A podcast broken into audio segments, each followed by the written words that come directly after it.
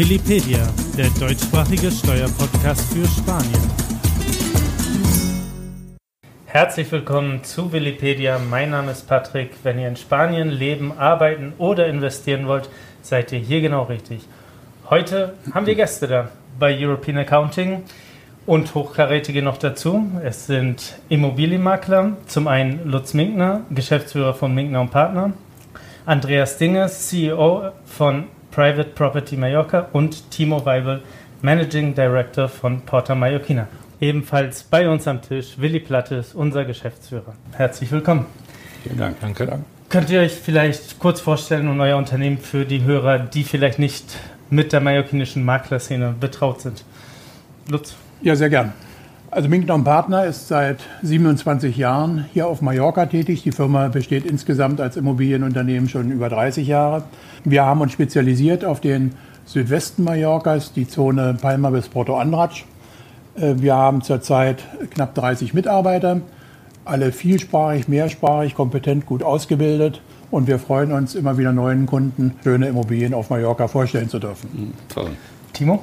Ja, mein Name ist Timo Weibel. Ich bin Managing Director von Porta Mallorquina seit 14 äh, Jahren am Markt. Aktuell mit sieben Büros auf der Insel Mallorca, dazu ein Standort in Menorca und ein weiterer auf Ibiza und auch auf den Kanaren in Teneriffa als Franchise-System insgesamt organisiert, also fast alle Büros als äh, Franchise-Standorte mit starken Partnern besetzt und mit circa 30 Personen im Vertrieb. Und Andreas?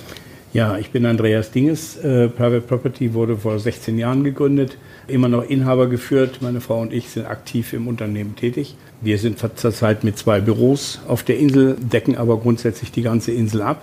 Wir beschäftigen 18 Mitarbeiter und äh, sind eigentlich mit voller Leidenschaft, nicht eigentlich, wir sind mit voller Leidenschaft im Geschäft und freuen uns über diese Tätigkeit jeden Tag mehr. Unser heutiges Thema haben wir Mallorca, das Aus für Handymakler genannt. Vielleicht kurz zum Hintergrund. Anfang Dezember hat die Balearenregierung einen Kodex für Makler angekündigt. Darauf haben wir von European Accounting uns mit Eduardo Robsi getroffen. Er ist der Generaldirektor für Wohnen der Balearenregierung, um einfach mal nachzufragen, was ist da geplant. Und er hat uns erklärt, dass es nicht darum geht, irgendwie etablierten Maklern das Leben schwer zu machen, sondern Qualität für den Kunden zu garantieren. Also es sind Ma äh, Maßnahmen vorgesehen, äh, wie dass Makler eine gewisse Aus- und Weiterbildung vorweisen müssen, dass eine Versicherungspflicht gegen Beratungsfehler besteht und dass es eine Postadresse gibt.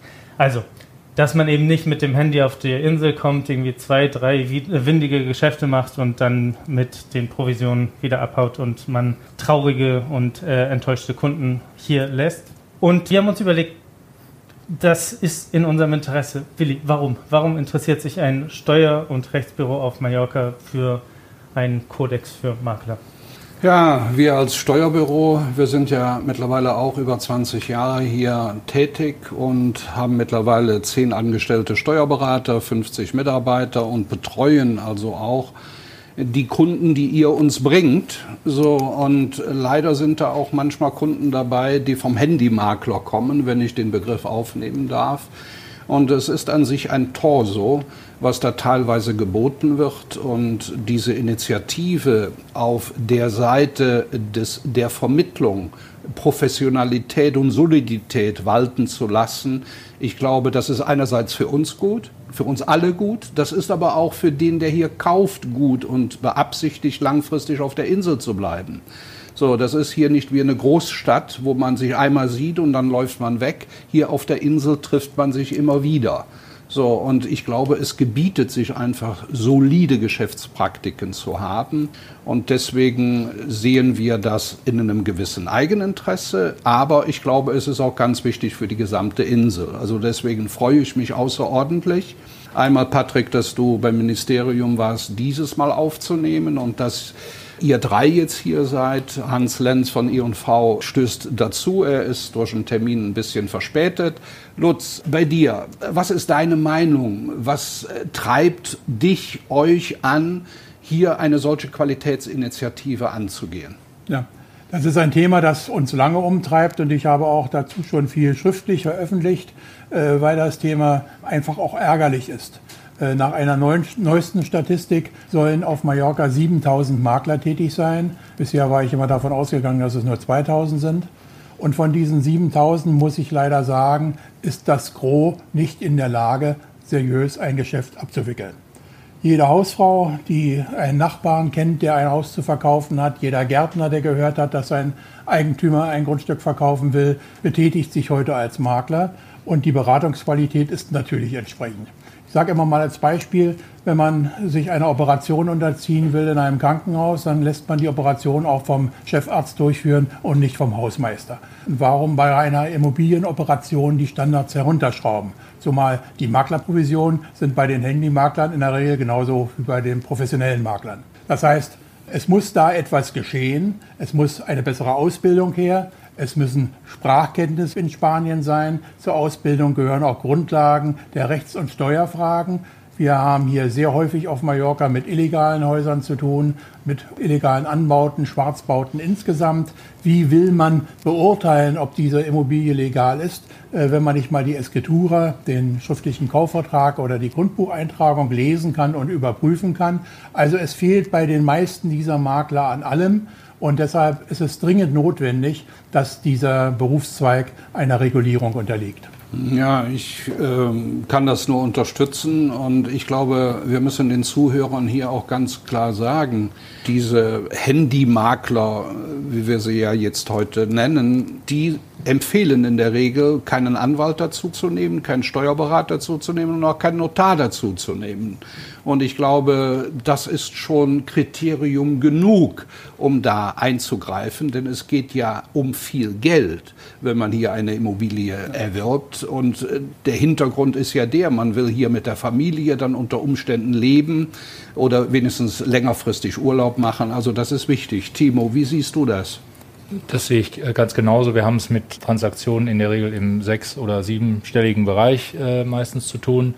Und wir als Makler haben eine hohe Verantwortung den Kunden gegenüber, die oftmals als Ersttäter eben hier auf der Insel zu uns kommen und deswegen auch völlig zu Recht einen Anspruch an eine hohe Beratungsqualität haben. Und der ganze Prozess von den Basics, die wir und unsere Mitarbeiter natürlich übernehmen, auch mit den entsprechenden Grundkenntnissen im äh, Immobilienrecht und im Steuerrecht. Und dann geht es eben, wenn es ins Detail geht, ja in der Regel über entweder eine eigene Rechtsabteilung oder eben an professionelle äh, Steuerberater, Architekten, Rechtsanwälte bis hin zum Abschluss beim Notar.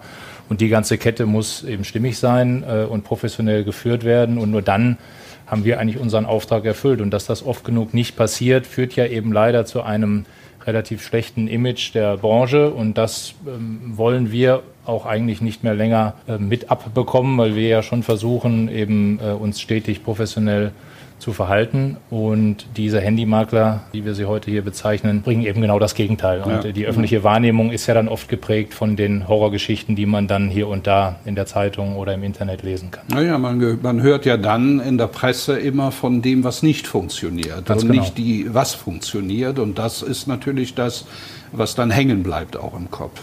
Andreas, wie ist deine, deine Meinung dazu? Bin genau der gleichen Meinung wie meine Kollegen. Ähm, wir haben ein gemeinsames Interesse daran, dass der Standort Mallorca für Immobilieninteressierte ein sicherer und seriöser ist. Ich habe das immer in der Zeit der Krise hier erlebt. Ähm, da haben Kunden eben, weil sie unsicher waren, nicht gewusst, soll ich hier noch Geld investieren, soll ich hier Käufe tätigen. Ähm, und das hat mir wieder gezeigt, dass das schlimmste Umfeld für eine Investition, ob sie jetzt privat oder geschäftlich ist, ist Unsicherheit. Und wenn Kunden eben nicht wissen, ob die Investition, die sie tätigen möchten, wirklich auf soliden Füßen steht, dann führt das in der Regel dazu, dass sie die eben nicht tätigen. Und deshalb sind wir in der Verpflichtung, ihnen jede Unterstützung zu geben. Das führt dazu, dass wir, wenn es irgend möglich ist, ein persönliches Gespräch mit jedem Kunden führen möchten, bevor wir eine Besichtigung machen. Wir wollen verstehen, was der Kunde wirklich will. Und wir müssen auch manchmal äh, Träume ausräumen, wo wir sagen, das geht hier nicht, um einfach sicherzustellen, dass der Kunde weiß, was er erwarten kann und dass wir auch wissen, was der Kunde von uns erwartet im Hinblick auf die richtige Immobilie. Es gibt erstaunlicherweise immer wieder Kunden, die das nicht wollen. Dann sagen wir auch, dann sind wir nicht ihre Partner. Ich finde es unheimlich wichtig, dass der Kunde wirklich die nötige Fachberatung bekommt. Wir wären als erster Ansprechpartner dafür dann da, ihn an einen Anwalt oder an einen Steuerberater zu geben, wenn wir in, in der Beurteilung dieser Frage äh, an unsere Grenzen stoßen. Aber das muss sichergestellt sein und insofern finde ich diese Initiative hervorragend. Habt ihr denn das Gefühl, also äh, Eduardo Robzi sagte mir, dass die Balearenregierung davon ausgeht, dass gerade seit sich der Markt erholt auf den Balearen nach der Krise, dass das Problem exponentiell gestiegen ist mit den Handymaklern. Habt ihr diese gleiche ja, Beobachtung? Das war, bei, das war bei jeder Krise so. Ja. Ähm, wenn äh, die Geschäfte nicht so laufen, hm. dann ducken sich alle ab. Ja. Und wenn man hört und in der Presse liest, das wird wieder hm. gut verkauft und genau. Mallorcas Markt ist in guter Bewegung oder es ist gar ein Boom hier, dann kommen sie alle aus ihren Löchern wieder vor genau. und äh, versuchen dann als Trittbrettfahrer auch ein bisschen von dem Kuchen abzubeißen. Das ist so. Genau. Ja. Ja.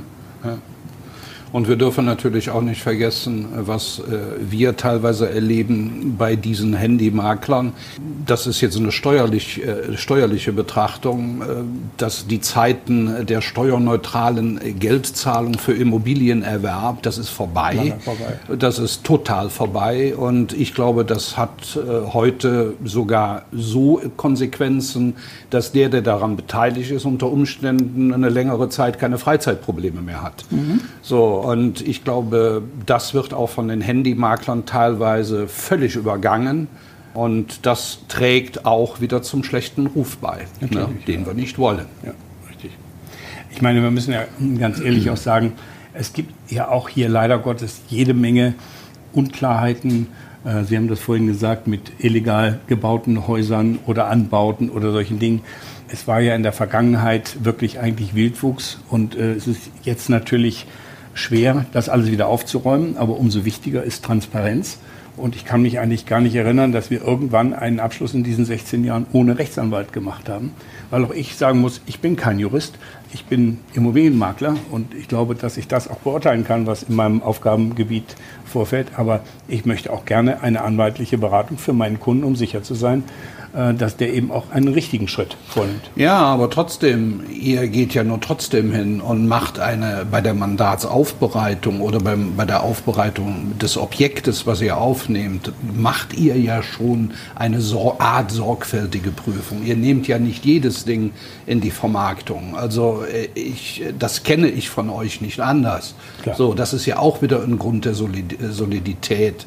So, wenn ich jetzt, ich sag mal, als Kellner, Handymakler und hm. nutzt das Beispiel, was du eben gesagt hast, die äh, Nachbarin verkauft, so, der, der überprüft doch nicht, ob alles in Ordnung ist ob da Eintragung ja nicht. Haben ja nicht er kann die entsprechenden Fachkenntnisse. Ja. Nicht? Ja. Aber es kommt selbst bei uns dazu, wir sind nun juristisch sehr gut ausgestattet im Büro, aber wir geben auch, wie du weißt, bei komplexen Steuerfragen die Dinge auch ab. Äh, es ist ja auch alles sehr viel komplizierter geworden heute. Und wenn internationales Steuerrecht berührt ist oder die Recht, Steuerrechte von zwei Ländern oder schwierige Gesellschaftskonstruktionen, äh, dann geben wir das auch immer aus dem Haus zum geeigneten Fachmann, äh, der dann die Dinge entsprechend lösen kann. Äh, das ist auch eine Haftungsthematik. Genau. Äh, wir haben zwar auch eine Vermögensschadenhaftpflichtversicherung, das, was jetzt ja auch gewollt wird ja. für die neue Regulierung, das haben wir alles. Aber trotzdem, wenn ich mich äh, zu weit aus dem Fenster lehne und über Dinge rede, von denen ich keine Ahnung habe, dann kann das auch für mich eine Regresssituation werden. Ne? Lass uns vielleicht hier kurz einen Punkt machen, weil unser vierter Gast gerade angekommen ist, Hans Lenz, Geschäftsführer von Engel und Völkers Mallorca Südwest. Schön, dass du es geschafft hast. Hallo, vielen Dank für die Einladung. Guten Tag. Danke sehr. Da wir jetzt vollzählig sind, wir sprachen gerade über den geplanten Kodex für Makler, mhm. der von der äh, Balearenregierung angetreten wurde. Und in Reaktion auf diese Ankündigung wurde gleich ein Verband gegründet und da warst du, glaube ich, federführend beteiligt. Ja, ich muss sagen, es lief überraschend schnell und es war auch sehr einfach, die Kollegen dazu aufzurufen, dass wir uns äh, an einen Tisch setzen und dass wir diese Interessensgemeinschaft äh, bilden, um vertreten zu sein. Und äh, das war in zwei Wochen gemacht. Ähm, Wer ist denn daran beteiligt? Also wir sind insgesamt zwölf Unternehmen. Innerhalb dieser Unternehmen sind auch einige Firmen dabei, die diese, diese Unternehmen bilden. Also sind wesentlich mehr Firmen. Und äh, wir können sagen, es sind die alle größeren Immobilienfirmen auf der Insel sind, sind vertreten. Aber es sind auch lokale Firmen, spanische Firmen vertreten. Es sind nicht nur ausländische Unternehmen dabei. Wir sprechen von äh, Partner, First Mallorca, Private Property, Engel und Völkers, aber dann auch Firmen wie Nova, die es schon seit 40 Jahren auf der Insel gibt, sind dabei. Balear House ist dabei, auch ein kleineres Unternehmen, was aber einen super Job macht in einem Nischenmarkt. Und äh, gut, wir sind jetzt in die Gründung gegangen und äh, haben auch schon die ersten Termine mit der Behörde gehabt, die uns willkommen gehießen hat und sehr konstruktiv und kooperativ mit uns redet. Und wir schauen auch da positiv in die Zukunft. Der Verband heißt Abini. Und du jetzt sagst, äh, da sind die größten Immobilienmakler vertreten. Warum waren die vorher nicht in einem Verband? Ja. Also, die, an alle, an alle die Frage. Ja, Hans, komm, du bist zu spät gekommen, jetzt musst du die Frage beantworten. Das würde ich, das würde ich, gerne, würde ich gerne wissen. Ich glaube, es gab nie diesen, diesen Antrieb und diesen Ansporn zu sagen, jetzt müssen wir etwas gemeinsam machen. Jeder hat seine eigenen Kriegsschauplätze gehabt und hat daran gekämpft, äh, natürlich Wettbewerb und äh, im Markt gut zu stehen, aber dass man gesagt hat, wir haben jetzt einen Grund, wieso wir zusammen an etwas arbeiten, fehlte vielleicht bisher. Aber vielleicht hat Lutz eine andere ja, Meinung dazu. Also wir haben, das ist so, wir haben äh, schon vor Jahren äh, mal einzeln untereinander, äh, wenn mal Streitfragen auftraten, haben wir dann so einen ähm, kleinen Kodex mal erarbeitet, äh, unter wie die Situation ist, wenn sich zwei Makler über einen Kunden oder um ein Projekt oder um die Provision letztendlich streiten. Ähm, das haben wir dann auch untereinander immer ganz gut geregelt. Aber es gab auch viele Makler, mit denen wir zwischendurch gesprochen haben in den letzten Jahren, die waren gar nicht interessiert, Gespräche mit dem Wettbewerb zu führen.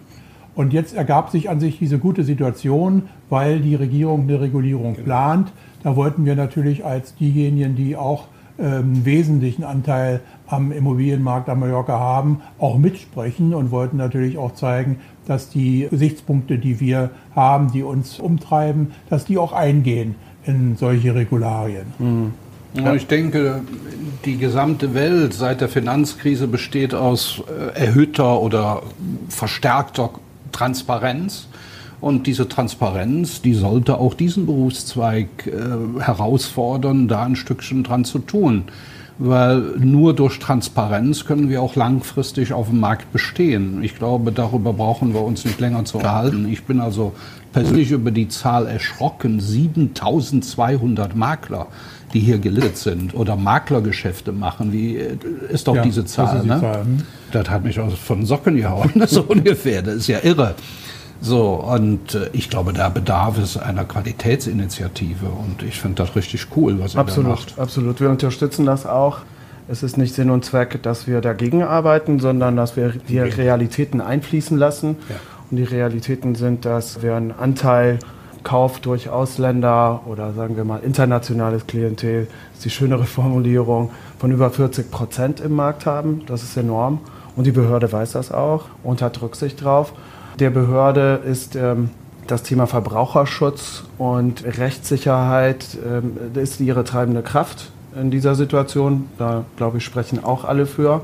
Haben wir gar kein Problem mit. Und äh, schlussendlich ist auch noch eine ganz wichtige Kennzahl dabei und das ist, dass der Immobilienmarkt zwischen der Entwicklung von neuen Immobilien und der Vermittlung von Immobilien über 20 Prozent des Bruttoinlandsproduktes der Inseln ausmacht. Und das muss man sich auch mal durch den Kopf gehen lassen. Da hat man 20 Prozent Wirtschaft, die bisher kaum oder schlecht reguliert war. Das ist nicht gut für die Zukunft. Ist, da, ja. ist in dieser Zahl in den 20 Prozent die Handwerkerleistung mit integriert? Da ist alles integriert. Okay. Ja. Da ist das Bauen und Vermitteln komplett. Ich war selber überrascht. Ich hatte gedacht, wir sind vielleicht 10 bis 12. Also 20 Prozent ist schon eine große Summe. Also sollte man Aufmerksamkeit ja. Wenn ihr jetzt sagt, ihr möchtet euch aktiv sozusagen daran beteiligen, was wären so Punkte, die jenseits jetzt von Rechtssicherheit und Verbraucherschutz für euch wichtig sind, dass die Regierung das mit aufnimmt? Mhm. Ja, es sind Qualitätsstandards sind enorm wichtig. Wir haben das Wort Transparenz genannt, ist auch extrem wichtig. Die Ausbildung muss überall stimmen, sodass die Beratung da ist. Es ist auch eine Verantwortung mit drinnen, auch im Sinne der Versicherung, die man bringen muss, die ist da. Und letztendlich ist die Kommunikation unter den Akteuren im Immobilienmarkt wichtig, damit wir auch für die Zukunft einen Markt haben, der tragbar ist. Wir sprechen über Nachhaltigkeit in diesem Sinne und Immobilien sind da nicht ausgeschlossen. Äh, auf einer sehr kleinen Insel, so wie unsere, so wie auf den Balearen, ist die Nachfrage immer größer, die Bevölkerung wächst. Ich habe heute gelesen, dass die Bevölkerung auf den Balearen in 40 Jahren sich verdoppelt, verdoppelt hat. hat ja, verdoppelt. Ja. So. Und, aber wir haben keine neuen Möglichkeiten geschaffen, damit man die Menschen unterbringen kann. Und daran müssen wir alle arbeiten. Und das geht auch natürlich von, diesem, von dieser Idee Luxusimmobilie weg. Es geht auch um den Erstwohnsitzmarkt und es geht um bezahlbaren Wohnraum. Und da denke ich, haben wir alle eine große Verantwortung. Ja, also da möchte ich vielleicht einmal ergänzend sagen, wir haben hier auf den Balearen fast die gleiche Situation im Wohnungsmarkt wie in Deutschland. Ja, also es ist in der Tat so, dass bezahlbarer Wohnraum mittlerweile zur Mangelware geworden ist. Und da, das ist auch ein Aufruf an, ich sag mal, an die Promotoren, an euch auch, weil hier möchte ich jetzt aus der steuerlichen Sicht mal sagen, die, äh, die spanische Regierung hat da ein Modell, dass man wenn man mehr als acht Wohnungen baut, eine Körperschaftssteuerbelastung nur von 3,75 Prozent hat. Also hier gibt es auch eine immens starke steuerliche Förderung von Wohnraum. Ich glaube, da sollten wir gemeinsam etwas dran tun. Ich glaube, da muss, ist auch die Regierung äh, sehr stark gefordert. Bezahlbarer Wohnraum kann ja nicht von uns äh, hergestellt werden. Da muss ja erstmal das Feld dafür bereitet werden. Und da sehe ich in der Vergangenheit eigentlich auch wirklich einen Mangel von Seiten der Regierung. Denn der Markt äh, reguliert ja eigentlich das zwischen Angebot und Nachfrage und da drückt sich das dann eben in höheren Preisen aus. Aber ich, ich finde, da ist überfällig, dass einfach mehr Wohnraum zur Verfügung gestellt wird oder Bauland, damit es eben zur Verfügung gestellt werden kann. Andreas, unzweifelhaft, aber da sehe ich jetzt auch wieder ein Stückchen eure Aufgabe drin. Ja, nicht, nicht, sich nicht nur den Regularien zu unterwerfen und das positiv zu sehen, sondern auch Forderungen mit aufzubauen ja. und zu mhm. sagen, hier, es kann nicht sein, dass, ich sag mal, Baugenehmigungen in Palma äh, anderthalb Jahren Exakt. oder zwei Jahren liegen bleiben. Mhm. Das ist ja dann auch, ich sag mal, unsere gemeinsame Aufgabe, da den entsprechenden Exakt. Druck zu machen. Ich kann nicht regulieren und setze mich dann dahin und mache nichts. Also das ist nicht Vollkommen der Weg. Richtig. Ja, also ich denke mal, das muss eine aktive Aufgabe für Deshalb euch sein. Deshalb habe ich es auch eben gesagt, weil ja, ich finde, toll. da müssen wir auch damit an die Öffentlichkeit gehen. Es reicht nicht, dass wir uns dazu bekennen, ein gewisses Minimum an, an Beratungsqualität sicherzustellen. Das ist ja die eine Sache, die dem Kunden sicherlich auch ein gutes Gefühl gibt. Aber darüber hinaus müssen wir auch deutlich machen, und das macht ja Minkner und Partner sehr schön. Ich äh, lese immer gerne Ihre Newsletter, wenn Sie dann mit einem gewissen Schmunzeln auch manchmal den Finger in die Wunde legen. Manchmal böse. Ja, aber ich finde es wohltuend, weil äh, das ist überfällig. Und ich glaube, gerade da haben wir wirklich fast eine soziale Aufgabe, weil es gibt Familien, die wirklich große Probleme haben, genau. Wohnraum zu ja, finden. Ja, ja. Und ich, ich persönlich muss sagen, ich, ich finde es entsetzlich und bin damit nicht glücklich. Mhm. Die ersten Schritte seitens Albini wurden gemacht. Äh, wir haben ein existierendes, gutes Verhältnis mit der Bauträgervereinigung Proimba, die auch in diesem Bereich sehr aktiv ist. Luis Martin von Proimba war in unserer letzten Sitzung und hat sehr interessante, aufschlussreiche Informationen bezüglich der Lizenz äh, Genehmigungsverfahren, deren Verspätungen und auch deren Kosten äh, mitgeteilt, die sehr aufschlussreich waren. In Palma ähm, sind 2000 Bauanträge unbearbeitet. 2000. Davon sind 1000 aus den Jahren 17 und 18 und 1000 aus dem vergangenen Jahr. Das ist kann man sich mal vorstellen. Man rechnet mit, mit Bearbeitungszeiten von bis zu zwei Jahren.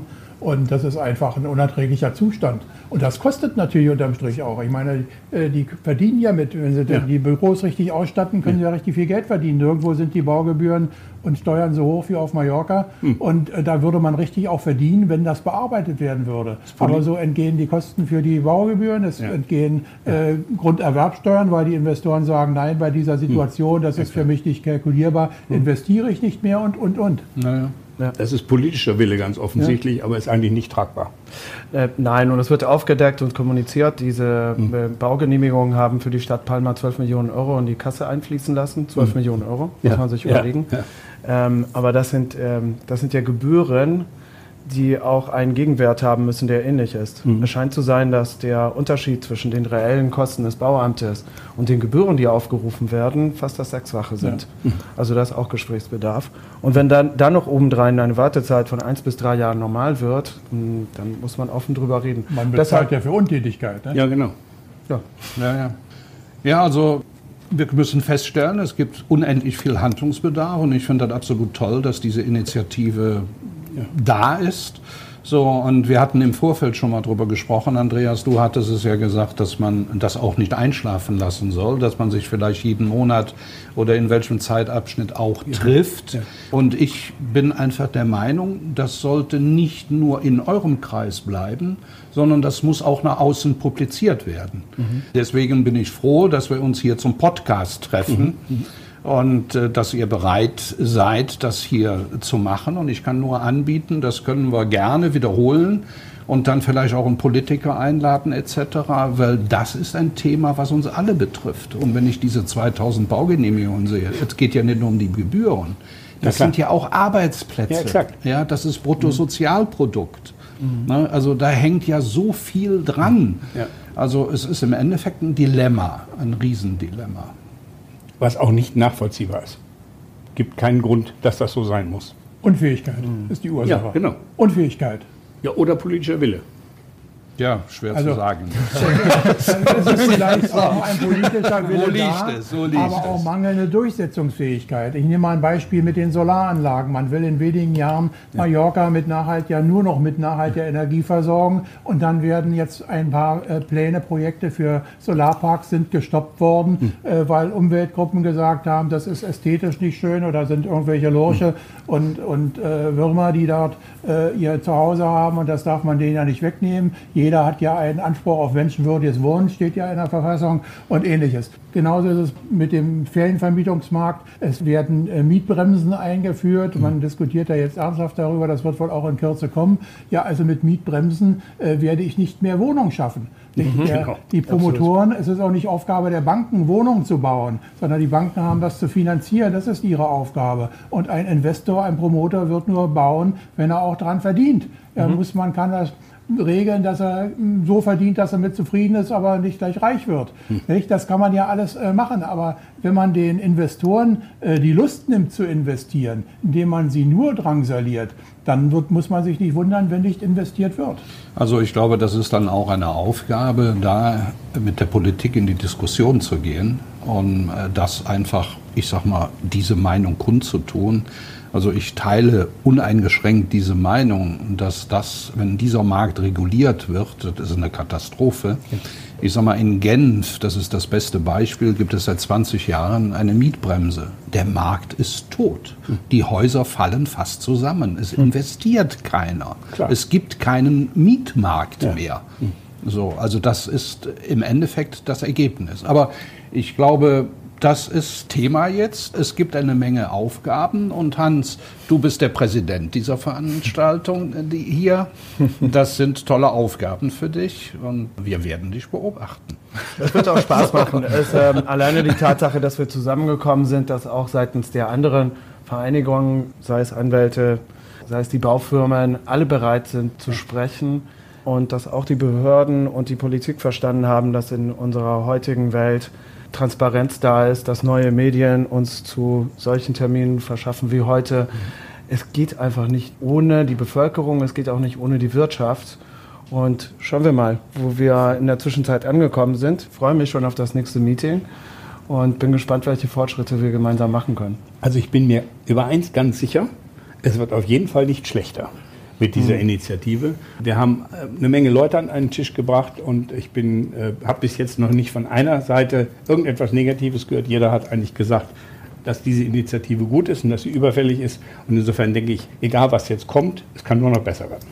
Ich denke auch, das ist eine, eine, große Chance, die uns im Prinzip zwar von außen jetzt angetragen wurde ja. durch diese Gesetzesinitiative, aber die ähm, Hans dankenswerterweise sofort zum Anlass genommen hat, uns äh, zusammenzurufen. Und jetzt sieht man ja schon, welche Kreise das zieht. Wir haben nicht nur als Makler miteinander gesprochen, sondern mhm. es kommen andere Marktteilnehmer dazu, also äh, die mhm. Bauträger mhm. oder dann mhm. eben der ganze Bereich ähm, Steuerrecht, ja. äh, Anwälte. Ja.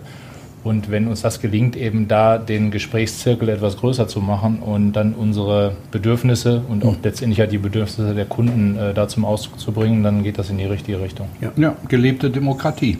Absolut. Es gibt viel zu tun, packen wir es an.